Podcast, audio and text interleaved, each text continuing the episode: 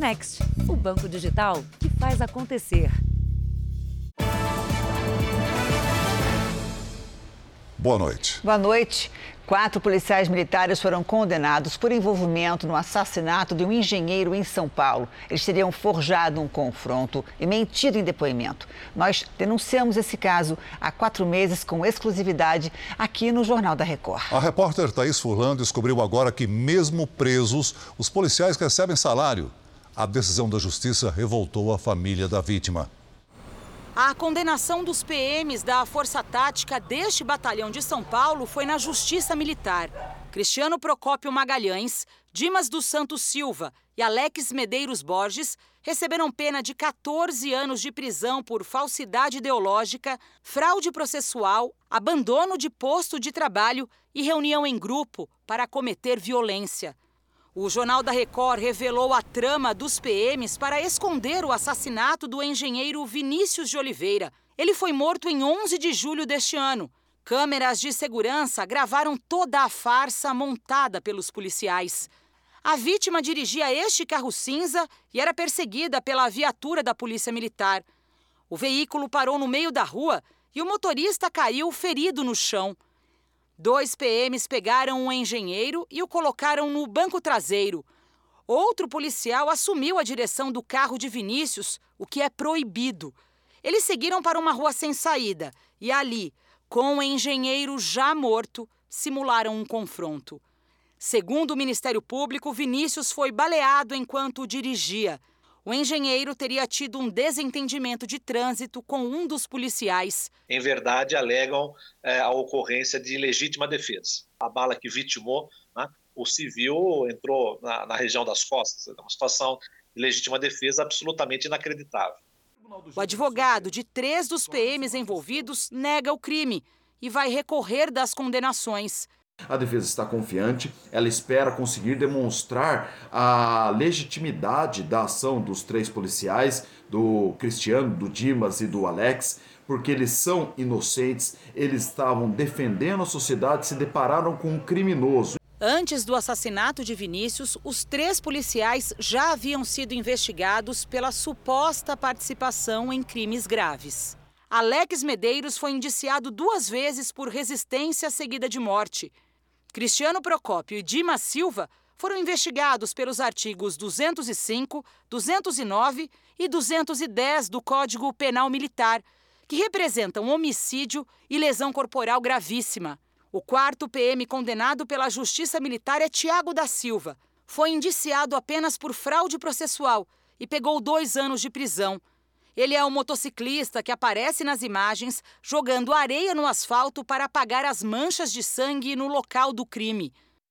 Além do processo aqui na Justiça Militar, os policiais Dimas Cristiano e Alex vão a júri popular na Justiça Comum em fevereiro do ano que vem por homicídio triplamente qualificado.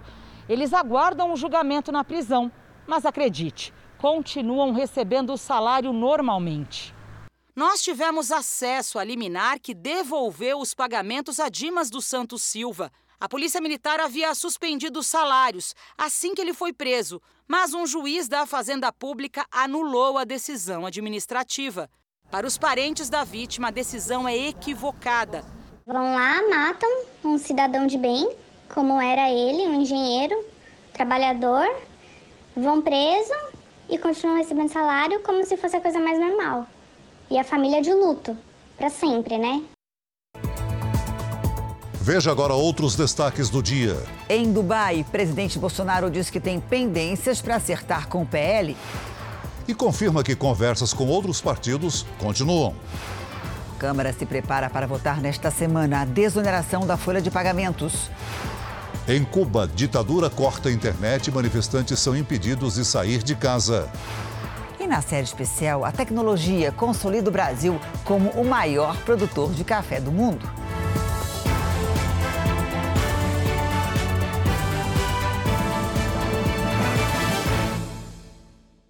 Oferecimento: Bradesco. Abra sua conta grátis pelo app.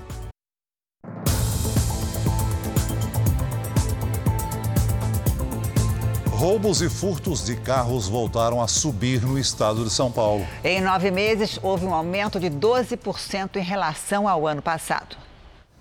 Aurélio é motorista de aplicativo. Ele tem um carro adaptado por causa de uma doença grave e do uso de medicamentos que comprometeram o crescimento. Eram pelo menos 30 corridas por dia. Acordava 8 horas, saía para trabalhar e voltava às 7 horas da noite, porque depois das 8, como a gente vê muito assalto, muita coisa, a gente fala, não, não esse horário já não dá mais.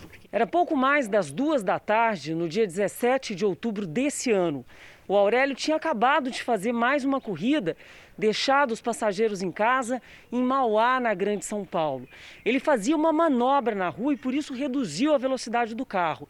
Nesse momento, ele foi abordado por dois criminosos armados. Ele não reagiu, desceu do veículo e os dois homens saíram tranquilamente no carro adaptado. 16 prestação atrasada, fora é, bem dizer quase tudo, né? Câmeras instaladas em casas e vias públicas mostram como os criminosos agem, sem pressa e à luz do dia.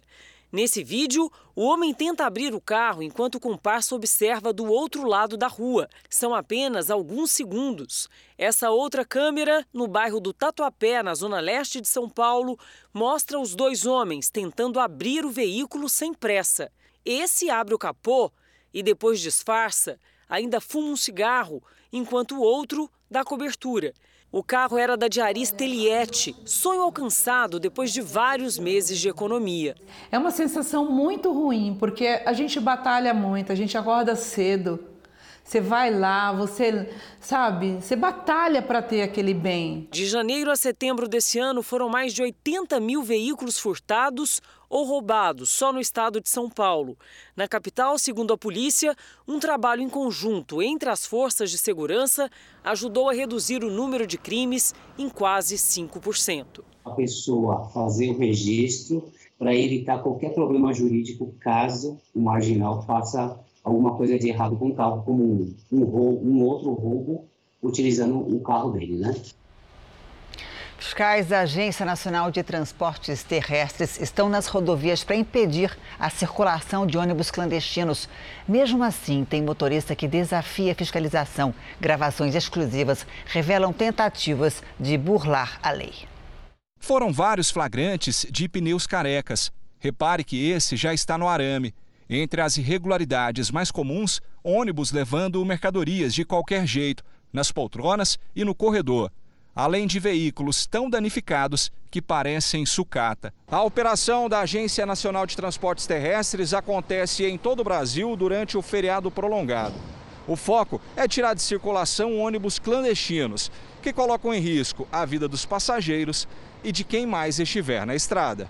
Em Goiás, foram apreendidos 14 veículos desde sexta-feira. Só em Goiânia, 13 ônibus clandestinos ou com irregularidades. Em grupos da internet, os motoristas trocam informações para tentar fugir da fiscalização. Pessoal, aqui é a barreira de Goiânia, sentido Brasília, NTT tá lá, as quatro letras com PM, sim. Eles não estão tá no meio da pista não, eles estão tá do lado lá, meio afastado assim, mas está na barreira aqui, ó. Fica atento aí, quem estiver saindo de Goiânia. Viatura da NTT saindo aqui junto comigo aqui da 44. Eu fiz o retorno aqui na, rua da 44 aqui dei de cara com ela. A abordagem aos passageiros normalmente acontece fora do terminal rodoviário. São oferecidos bilhetes com preços mais baratos que os de um ônibus regular. E iria pagar qual o valor? 180. Quanto? 180. Com qual destino até onde? Codó. Codó Maranhão? O preço médio é de 400 reais.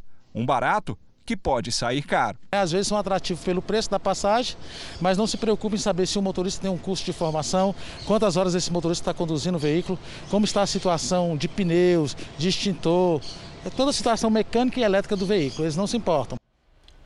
O Natal desse ano vai ter presente, mais barato. Uma pesquisa revela que pessoas estão dispostas a gastar menos. Parte da família de Alagoas ainda estava nas compras e o placar já marcava mais de dois mil reais em gastos com presentes de Natal. Tem a listinha, quem recebe e quem não recebe. Começa com quem?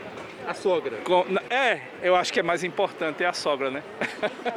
Começa com a mamãe aqui, ó. Mamãe. A pesquisa patrocinada por lojistas mostra que 77% dos consumidores vão presentear no Natal deste ano.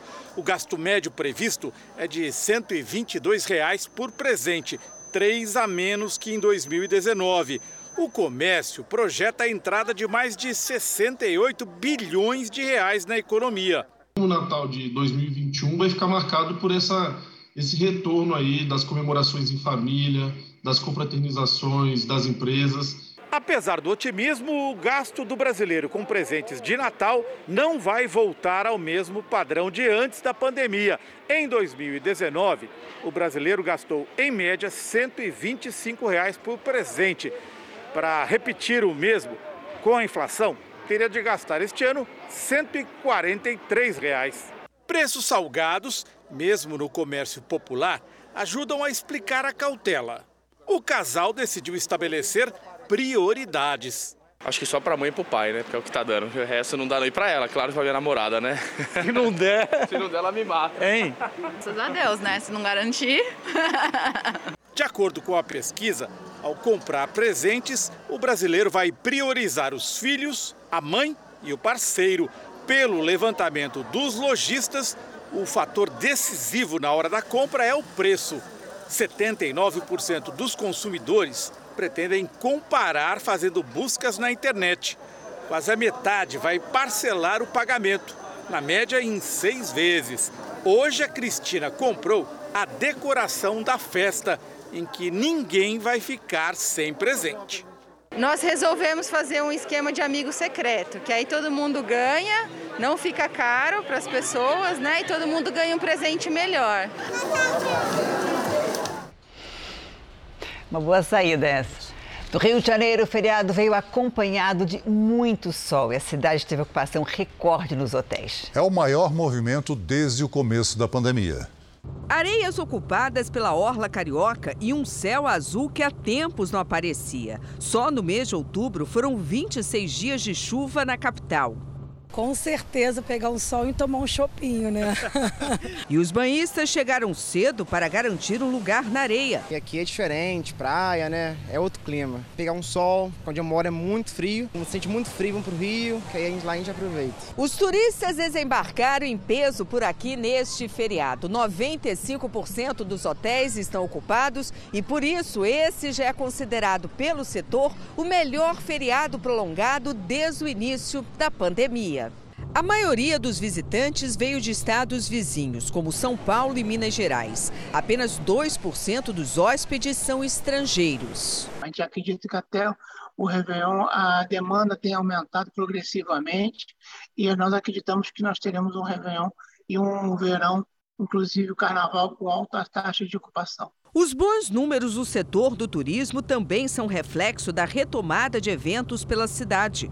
A Maratona do Rio, cancelada no ano passado, reuniu nesta segunda-feira 30 mil corredores, todos imunizados com duas doses da vacina contra a Covid-19. O Rio de Janeiro é lindo, né? E a energia dos cariocas e desse povo que vem de fora para nos contagiar né? é muito boa, é indescritível realmente. O percurso, considerado um dos mais bonitos do mundo, inspirou até música. Larguei lá no Leblon, corri por quase toda a orla, vi tantas paisagens que ficaram na história. Viva o Rio de Janeiro!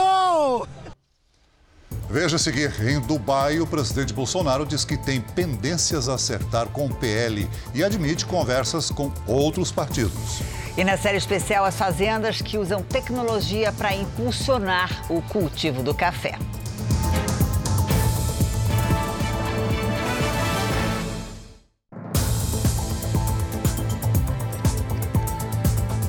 O presidente Bolsonaro encerrou hoje a primeira etapa da viagem a países árabes. Em reunião com empresários, ele rebateu críticas sobre a Amazônia e disse que ainda não está fechado com nenhum partido para a eleição do ano que vem. Jair Bolsonaro. Em uma viagem internacional com foco em negócios, o presidente da República atua como um vendedor do país. E para atrair investimentos, Jair Bolsonaro tentou melhorar a imagem da política ambiental do governo, ao falar a empresários e investidores brasileiros e dos Emirados Árabes. A nossa Amazônia, por ser uma floresta úmida, não pega fogo. Os ataques que o Brasil sofre quando se fala em Amazônia não são justos. Lá, mais de 90% daquela área está preservada. Está exatamente igual quando foi descoberto no ano de 1500.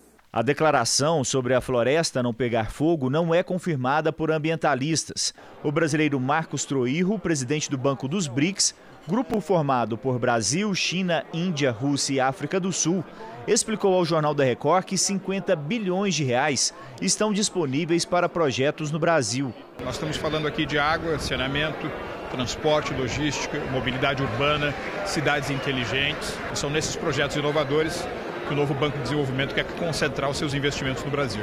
A Agência Brasileira de Promoção de Exportações mantém a estimativa de atrair o equivalente a 54 bilhões de reais até o fim do ano que vem, em capital estrangeiro vindo de atividades desenvolvidas no Oriente Médio. E para isso, Jair Bolsonaro esteve com o príncipe herdeiro de Abu Dhabi, a cidade mais rica dos Emirados Árabes. O presidente também foi à Expo Dubai. O evento, que ocorre a cada cinco anos, comemorou hoje o Dia do Brasil.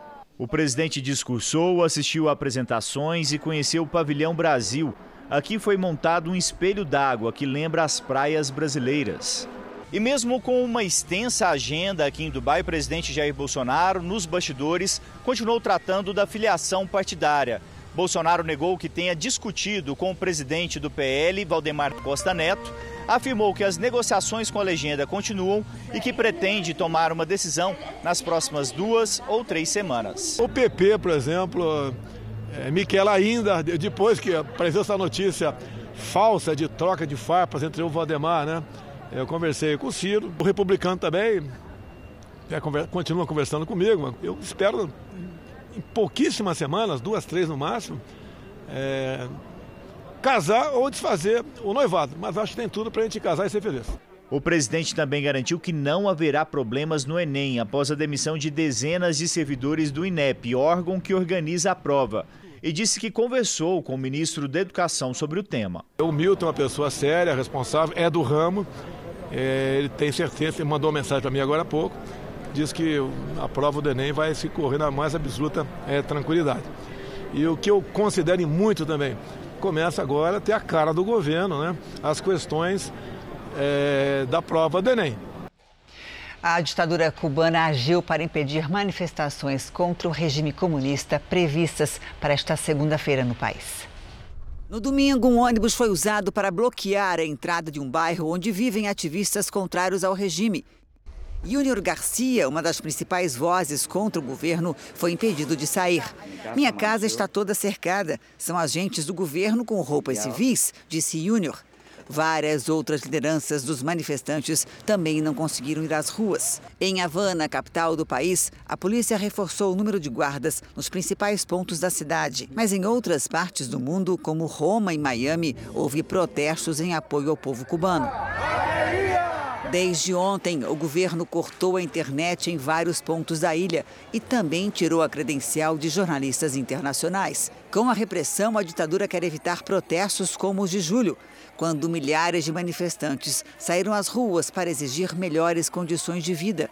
Centenas de pessoas foram presas e muitas já foram condenadas em julgamentos sumários, sem amplo direito de defesa. Este especialista, ouvido pelo Jornal da Record, afirma que Cuba vive uma mudança de gerações e os mais jovens querem lutar contra o regime comunista. Os filhos dos que foram criados no auge econômico e no auge da violência é, cresceram com mais escassez econômica e é natural que isso reverbere uma revolta ainda maior. E mais do que isso, eles cresceram com um pouco mais de liberdade e diante disso é natural que eles tenham essa maior revolta diante das circunstâncias atuais. Vamos agora à previsão do tempo. A chuva perdeu força na região norte do Brasil, mas as pancadas continuam. Lidiane, boa noite para você. O que a gente pode esperar para essa semana?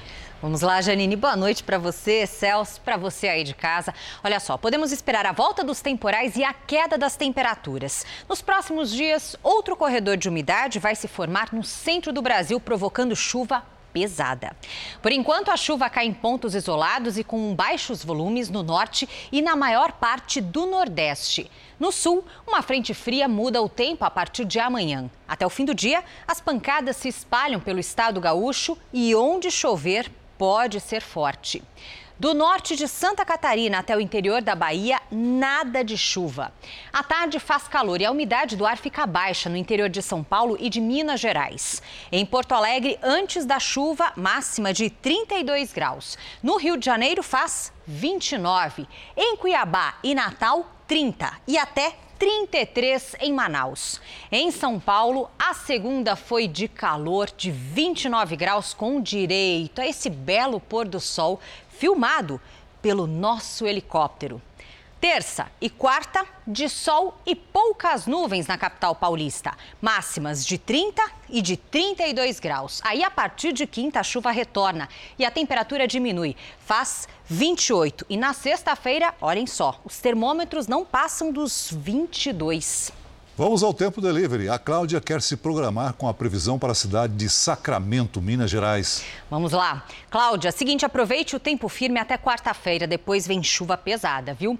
Nesta terça tarde faz 30 graus. Na quarta, 31 e na quinta tem pancadas de chuva à tarde com máxima de 29. Delivery para o Léo de Teresina, Piauí. Léo, seguinte, as condições são as mesmas de hoje. Terça, quarta e quinta de tempo abafado, com sol entre nuvens e pancadas de chuva à tarde. Máximas de 36 e de 35 graus. Faça como eles e participe você também do Tempo Delivery pelas redes sociais. Basta mandar uma mensagem com a hashtag você no JR para aparecer aqui no nosso telão. Boa noite, gente. Obrigada, Lid. Boas férias. amanhã. Obrigada. Ah, é verdade, boas férias. Até a volta. Até a volta. A seguir, sistema de transferência Pix completa um ano com balanço positivo e ajustes para evitar o uso por parte de criminosos.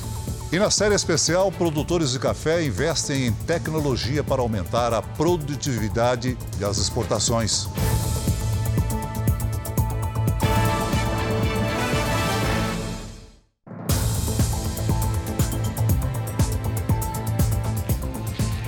Amanhã faz um ano que o Pix entrou em operação no país. O sistema de pagamento instantâneo trouxe vantagens para usuários e empresas. Mas a novidade também chamou a atenção de criminosos e por isso sofreu mudanças. Nos encontros de família e com os amigos, a farofa da Delian virou tradição. A receita levou ao negócio próprio. A farofa artesanal já conquistou muitos clientes e na hora de receber o pagamento, é quase sempre do mesmo jeito. Ah, e posso pagar com Pix? Posso pagar com Pix? E foi aumentando. Hoje, 90% das minhas vendas são através do Pix, o que facilita muito para mim, porque a venda já é uma venda à vista, né? E hoje eu uso um pouquíssimo a maquininha. A facilidade e a rapidez das transações logo popularizaram o uso do Pix. Até o mês passado, foram quase 6 bilhões de transações. Segundo a Federação dos Bancos, mais de 100 milhões de brasileiros já utilizam a tecnologia, que também se tornou um recurso importante para as empresas. A maior parte dessas transações teriam sido feitas em dinheiro e em espécie, dinheiro vivo. O que significa dizer que o, que o Pix ele passou a fazer parte do dia a dia das pessoas. O sistema de pagamentos instantâneos começou a funcionar em 16 de novembro do ano passado e viabilizou a transferência de dinheiro de forma segura em poucos segundos. Mas o alcance e o sucesso do Pix atraíram a atenção também de criminosos. O número de sequestros relâmpagos em São Paulo voltou a aumentar. A onda de crimes levou o Banco Central a adotar um limite noturno de mil reais para as operações pelo Pix, que também começou a ser usado por golpistas. Esta jovem foi vítima. Em uma rede social, ela encontrou o anúncio de um celular com preço bem abaixo do normal. Fez um Pix de 740 reais. Não recebeu o aparelho. Ai, eu me sinto bem frustrada. Não vou mais confiar em ninguém. Não tem nem como mais. Esta advogada reforça que o Pix é uma operação instantânea. Depois de feita, não há como cancelar. Nesses casos, nós recomendamos nunca realizar transferências imediatas, né? Sempre entre em contato é, é, por ligação né, com a pessoa que você conhece para confirmar.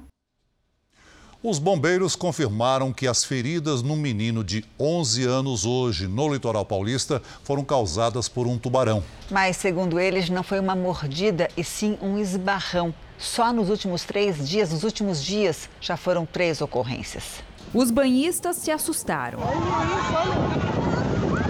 O ataque foi nessa praia em Ilha Comprida, litoral sul paulista. Carlinhos, de 11 anos, estava com o irmão mais velho na água. Quando ele mordeu minha perna, eu levantei e eu vi meio que um negocinho assim prendendo, e eu comecei a balançar para sair. Ele saiu. A bermuda dele ficou rasgada e ele levou quatro pontos na perna. Sempre quando o mar está assim um pouco sujo, sempre encosta peixes assim mesmo, né?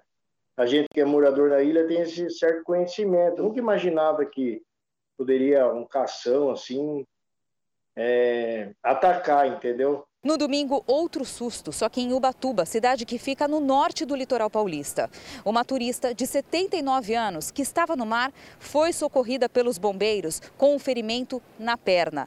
Depois de passar por atendimento no hospital, a mulher foi liberada. Nós demos primeiro, os primeiros socorros, enfaixamos, estancamos a hemorragia e conduzimos para o pronto-socorro. No início desse mês, também em Ubatuba, biólogos chegaram à conclusão que o ferimento na perna desse turista francês foi provocado por um tubarão. A cidade não registrava ataques desses animais havia 30 anos. Segundo esse biólogo, cerca de 40 espécies de tubarão frequentam o litoral do Sudeste. A maioria se aproxima da costa nessa época do ano para se reproduzir, mas ataques na região são raros. O tubarão ele nunca vai predar animais maiores que eles. E nós, humanos, somos maiores do que a maior parte dos tubarões que a gente pode encontrar aqui. Então, hum, não, não existe razão para eles atacarem. Foram enterradas hoje cinco das seis vítimas que morreram num acidente de ônibus no fim de semana. Sete pessoas ainda estão internadas. O sepultamento foi acompanhado por parentes e amigos. A sexta vítima foi enterrada ontem. O ônibus saiu de São Paulo com destino a Paraty, no Rio de Janeiro, com 66 passageiros e seguia pela rodovia Oswaldo Cruz. Quando tombou, o motorista teria perdido o controle ao tentar desviar de um carro. Este rapaz que estava no ônibus disse que o motorista não teve culpa no acidente e que foi agredido quando socorria as vítimas. Ele não tem culpa de nada, entendeu? E se a gente soubesse que ia acontecer, ninguém teria ido. Ele estava tentando tirar as pessoas e tinha umas pessoas lá que estavam que não se machucaram, mas parentes dele se machucaram, puxaram ele, agrediram ele, jogaram ele no chão. O ônibus estava com a documentação em dia, mas, segundo a Agência Nacional de Transportes Terrestres, não tinha licença para fazer viagens interestaduais. O acidente é investigado pela Delegacia de Polícia de São Luís do Paraitinga. Pela primeira vez, o Brasil ultrapassa os Estados Unidos no percentual da população vacinada com o esquema completo. Segundo a Universidade de Oxford, o Brasil registra 59,7% de vacinados e os Estados Unidos 57,5%. E o Hospital Referência no tratamento da Covid no Rio de Janeiro zerou o número de leitos ocupados. O último paciente recebeu alta hoje. Quase dois anos depois. E o momento tão esperado chegou. Seu Adelino Gomes Silva Filho, de 70 anos, foi o último paciente do hospital referência em Covid-19 no Rio a receber alta. Eu consegui sobreviver, eu estou indo embora. É a primeira vez desde o início da pandemia que a unidade zera o número de internados com a doença. Um ambulatório será inaugurado para o tratamento de pacientes com sequelas da Covid-19. Para os especialistas, a diminuição do número de leitos ocupados tem relação direta com a vacinação. Na cidade do Rio, 75% dos moradores já receberam as duas doses da vacina. Hoje são 38 pacientes internados. Outras capitais também registraram queda na internação de pacientes em UTI. Em Belo Horizonte, são 87 internados. Já em Manaus, 56. Em Salvador, 36 internados. Já em todo o Paraná, 129 pessoas ocupam leitos de terapia intensiva.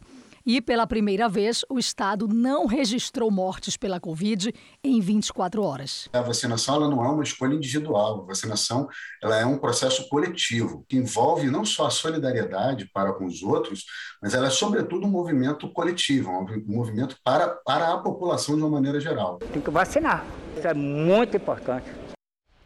Ministro da Economia, Paulo Guedes, teria omitido do governo que a filha dele continuou na direção da empresa que ele mantém no paraíso fiscal, mesmo depois de assumir o cargo no governo. A afirmação é de um deputado federal da Comissão de Fiscalização Financeira e Controle da Câmara. O deputado federal Elias Vaz, do PSB de Goiás, decidiu levar o caso ao conhecimento do Ministério Público. Isso depois de analisar a documentação encaminhada pelo ministro à Comissão de Fiscalização Financeira e Controle da Câmara. O parlamentar afirma que Paulo Guedes omitiu do governo informações sobre a offshore, empresa que mantém um paraíso fiscal nas Ilhas Virgens Britânicas. A empresa foi aberta em 2014 com um investimento de 9,55 milhões de dólares, o equivalente a 23 milhões de reais na época. Nós constatamos um fato muito grave. Né? Quando ele toma posse, ele informa a, ao governo, é uma exigência, né? ele informa que tem uma offshore em paraíso fiscal e diz que afastou né, da direção dessa offshore, mas omitiu não disse que sua filha continuou como diretora dessa mesma offshore. Né? Então isso é grave. Né? Além disso, também que sua esposa seria sócia também dessa empresa. Então isso é muito grave porque pode ter havido aí claramente conflito de interesses. Por isso, nós estamos é, preparando uma representação contra o ministro no Ministério Público Federal, até para, ver, verificar se é, no extrato de atividades dessa offshore não houve nenhuma é, situação de favorecimento. Na última sexta-feira, o ministro Paulo Guedes enviou aqui para a Câmara um ofício em que pediu para ser dispensado de prestar depoimento em uma das comissões mas o pedido foi recusado. Paulo Guedes queria que fossem aceitas as informações prestadas por meio de documentos já apresentados. Com essa recusa, o depoimento do ministro, previsto para acontecer amanhã, foi reagendado para o próximo dia 23. Paulo Guedes é obrigado a atender a uma convocação feita pelo Poder Legislativo, né, sob pena de cometer crime de responsabilidade. Só há uma hipótese né, dele não a, atender esse pedido, só se ele pedir demissão. Paulo Guedes faltou à sessão conjunta das comissões de fiscalização financeira e de trabalho da Câmara na semana passada. Segundo documentos que chegaram à Câmara dos Deputados, hoje o patrimônio da offshore do ministro equivale a quase 53 milhões de reais. Somente com a desvalorização do real frente ao dólar, a empresa lucrou, apenas no período em que Guedes é ministro, quase 16 milhões de reais. Mesmo que todas as formalidades legais tenham sido cumpridas conforme a legislação brasileira, há possivelmente um conflito de interesses, porque decisões que essas autoridades tomam afetam os ativos das empresas que eles criaram, ainda que hoje estejam afastados no exterior. Então, o Congresso precisa atuar, talvez sob duas óticas. Em primeiro lugar, para checar se todas as formalidades foram de fato cumpridas. Em segundo lugar, para cogitar, inclusive, a necessidade de uma eventual alteração na legislação para que fatos como esse, suscitando essa possibilidade de conflito de interesses, não volte a acontecer. Os advogados de Paulo Guedes disseram que esse fato já é de conhecimento dos órgãos públicos e que não houve qualquer omissão por parte do ministro. Destacam ainda que o fato da filha do ministro ter continuado nos quadros da empresa se deve a questões meramente burocráticas. O projeto que desonera por mais dois anos a folha de pagamento dos setores que mais empregam no país deve ser votado na Câmara nesta semana. A medida é essencial para manter empregos e estimular contratações. O presidente da Câmara, Arthur Lira, quer que o texto avance. O presidente Bolsonaro defende a prorrogação da desoneração por mais dois anos. A proposta deve ser votada na Comissão de Constituição e Justiça da Câmara na próxima quarta-feira. Felizmente, a reforma tributária ainda não, não foi aprovada, não houve essa desoneração da folha, então é preciso ainda fazer esse tipo de medida para possibilitar, né, possibilitar aí a manutenção de empregos, para ajudar quem investe no país. A proposta de emenda constitucional prorroga a desoneração da folha de 17 setores que empregam mais de 6 milhões de trabalhadores. Pela medida, as empresas podem optar pelo desconto de até 4,5% sobre a receita bruta, em vez de pagar 20% sobre a folha de pagamento. O projeto inclui as áreas de construção civil, couro, calçados, comunicação, indústria têxtil, fabricação de veículos, proteína animal, máquinas e equipamentos, tecnologia da informação, transporte e call centers. No Brasil, 14 milhões de pessoas se encontram desempregadas. E nós não podemos aumentar ainda mais esse contingente com mais um milhão de demissões no nosso setor se não houver a prorrogação da desoneração. No Senado, a preocupação imediata é com a PEC dos precatórios, já aprovada em dois turnos na Câmara. Precatórios são dívidas da União reconhecidas pela Justiça sem possibilidade de recurso. A aprovação da proposta limita o pagamento dos precatórios e, com isso, abre um crédito de 96,1 bilhões de reais. Desse total, 50 bilhões seriam destinados ao Auxílio Brasil, que substitui Bolsa Família quantia suficiente para ampliar o benefício para 400 reais a 17 milhões de famílias. O presidente do Senado, Rodrigo Pacheco, está em Portugal e falou sobre o assunto. É preciso ter um quórum qualificado de aprovação em dois turnos, mas o objetivo maior é esse, é dar solução à questão dos precatórios para que possam ser pagos dentro do teto de gastos públicos, inclusive do teto de precatórios, e que eu considero muito inovador é a possibilidade de diversos negócios jurídicos capazes de esgotar o, a dívida de precatórios, inclusive, especialmente, o pagamento de dívidas fiscais. Em viagem ao Oriente Médio, o presidente Jair Bolsonaro disse que a PEC dos precatórios vai garantir a ajuda aos mais necessitados, além de equilibrar o orçamento. Bolsonaro defendeu ajustes para não romper o teto de gastos. Nós tínhamos previsto pagar em torno de 30 bilhões no ano que vem, passou para quase 90. Essa diferença tem que entrar no teto. Se entrar no teto, a gente para o Brasil. E nós não queremos romper o teto. Nós propusemos ao Congresso e a Câmara deu o sinal verde para parcelar é, mais da metade disso aí. O presidente da Câmara, Arthur Lira, defendeu um regime de governo em que o parlamento ganha força em relação ao presidente da República. Seria o semipresidencialismo. A declaração foi num fórum jurídico em Portugal. Além de Lira, participam do evento o presidente do Senado, Rodrigo Pacheco, e o ministro do Supremo Tribunal Federal, Gilmar Mendes. Na abertura, o presidente do Senado, Rodrigo Pacheco, criticou a condução da pandemia no Brasil. O Brasil sofreu muito com a crise sanitária Houve diversos erros que são evidentemente apontados e reconhecidos, talvez não por todos, mas pela maioria dos brasileiros, de que houve naturalmente erros no enfrentamento a algo desconhecido, a uma dificuldade enorme que era o enfrentamento à pandemia. Pacheco é cotado para disputar a eleição presidencial no ano que vem. Já o presidente da Câmara, Arthur Lira, defendeu o semipresidencialismo para evitar futuras crises. No sistema, o Congresso assume parte das responsabilidades do presidente. No modelo, não existe impeachment. Há uma nova eleição legislativa e os deputados escolhem um novo governante.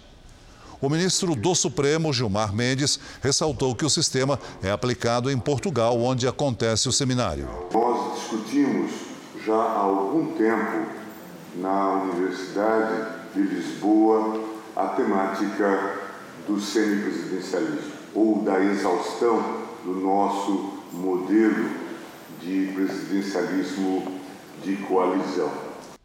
A Europa teve na semana passada mais da metade de casos de Covid em todo o mundo. Os países do bloco tentam controlar o que chamam de pandemia entre os não vacinados.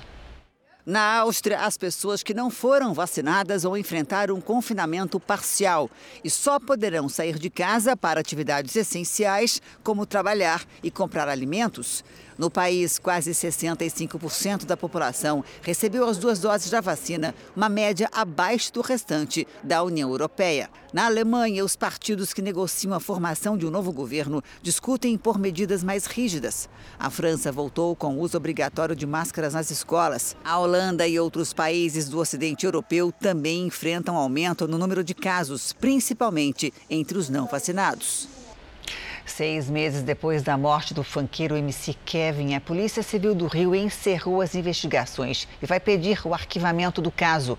Para o delegado, o fanqueiro sofreu uma queda acidental da varanda e não há indícios de brigas, ações violentas e crime. A morte do cantor foi, nas palavras dele, um caso trágico e atípico. MC Kevin morreu em maio aos 23 anos, ao cair do quinto andar de um hotel no Rio de Janeiro.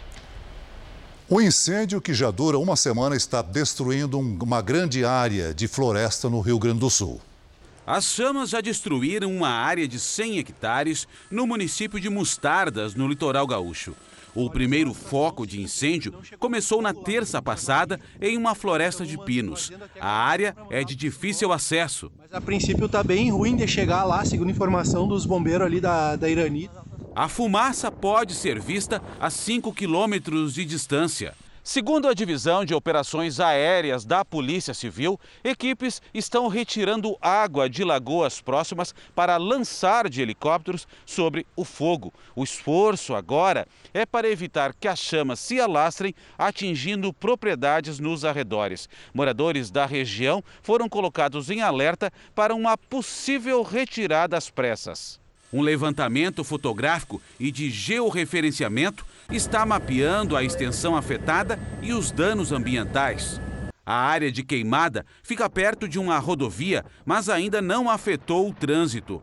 A expectativa é que a chuva prevista para os próximos dias ajude a combater o incêndio. Uma equipe que está lá, tanto de bombeiro quanto brigadistas, lá, fazendo aceros com maquinário, fazendo o combate direto lá, braçal lá com com abafadores, bomba costal ali e torcer que venha essa chuva logo, né?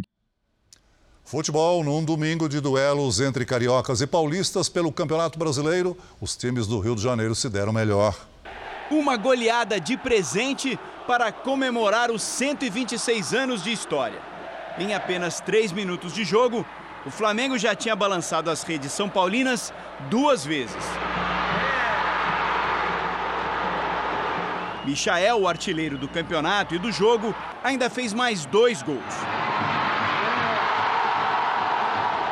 O resultado deixou o rubro-negro na vice-liderança do Campeonato Brasileiro com 60 pontos. Flamengo na veia, vamos que vamos. Dia 27 só vai da gente. Já o tricolor paulista precisa reagir. O time está a apenas dois pontos de entrar na zona de rebaixamento. O São Paulo não está ganhando nem em casa nem fora, então a chance de cair é grande. O próximo adversário do São Paulo será o Palmeiras, que perdeu para o Fluminense. Dudu abriu o placar num belo chute de fora da área. Mas o time carioca virou o jogo com dois gols do meio-campista Iago. O Palmeiras está em terceiro lugar na tabela e mais preocupado com a final da Libertadores, daqui a 12 dias. Com o ataque que o Palmeiras tem, se pegar uma bola, duas bolas, eles matam o jogo. O Fluminense também tem na mira a Libertadores, mas a do ano que vem. O time busca melhorar a classificação e quer ganhar o próximo jogo contra o Juventude. Nós precisamos sim é, uma sequência de vitórias, né? Então é, tenho certeza que a gente vai muito confiante para que a gente possa conquistar também o resultado lá em Caxias. O feriado prolongado também foi de alegria para outra torcida carioca. O Botafogo garantiu o acesso à elite do futebol brasileiro ao ganhar do Operário do Paraná aqui no Engenhão. Agora, o Glorioso, que lidera o campeonato, precisa de mais dois jogos para confirmar o título da Série B. A torcida do Botafogo fez festa e incentivou o time como pôde. Primeiro veio o susto com o Fabiano, que abriu o placar para o Operário. Depois, saiu um empate com a cabeçada certeira de Pedro Castro. E Rafael Navarro marcou o gol da virada para a alegria dos alvinegros. Botafogo na Série A e a gente vai ser campeão, se Deus quiser. Os outros times de São Paulo tiveram resultados melhores no Campeonato Brasileiro. O próximo desafio do Corinthians é o Flamengo no Maracanã, um clássico entre as duas maiores torcidas do Brasil. Após um período turbulento com cobranças da torcida, o time reagiu. A recuperação coincide com a volta da torcida ao estádio. Nos últimos cinco jogos disputados aqui foram cinco vitórias, o bastante para sonhar com uma vaga direta na Libertadores do ano que vem. Nosso estádio cheio é um estádio importante, um estádio que, que, que, pressiona, um estádio que, que incomoda o adversário, um estádio que, que gera uma atmosfera é muito positiva. A última vitória veio sábado, 3 a 2 sobre o Cuiabá. O Corinthians ocupa agora o quinto lugar no campeonato, dois pontos atrás do quarto colocado, o Bragantino, que venceu o Fortaleza também no sábado por 3 a 0. Já o Santos vem de um empate sem gols com o Atlético Goianiense. E assim como o São Paulo, briga para não cair à Série B. O time está a apenas três pontos da zona do rebaixamento. Faltam sete rodadas e atualmente Grêmio, Esporte e Juventude fazem companhia à já rebaixada Chapecoense. O agronegócio gera um a cada quatro empregos no Brasil e se destaca de forma positiva entre os dados desanimadores da economia. Na série especial dessa semana, vamos ver como a agricultura ajuda a sustentar o país. No capítulo de hoje, o avanço da tecnologia que impulsiona a produção de uma paixão dos brasileiros: o café.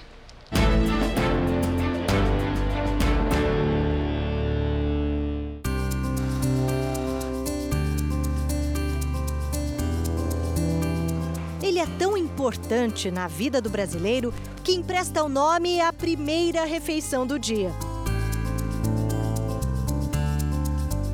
O café está na mesa de 98% das casas. Se eu não tomo café, parece que tem alguma coisa que está faltando. É a partir do café que aí a vida continua.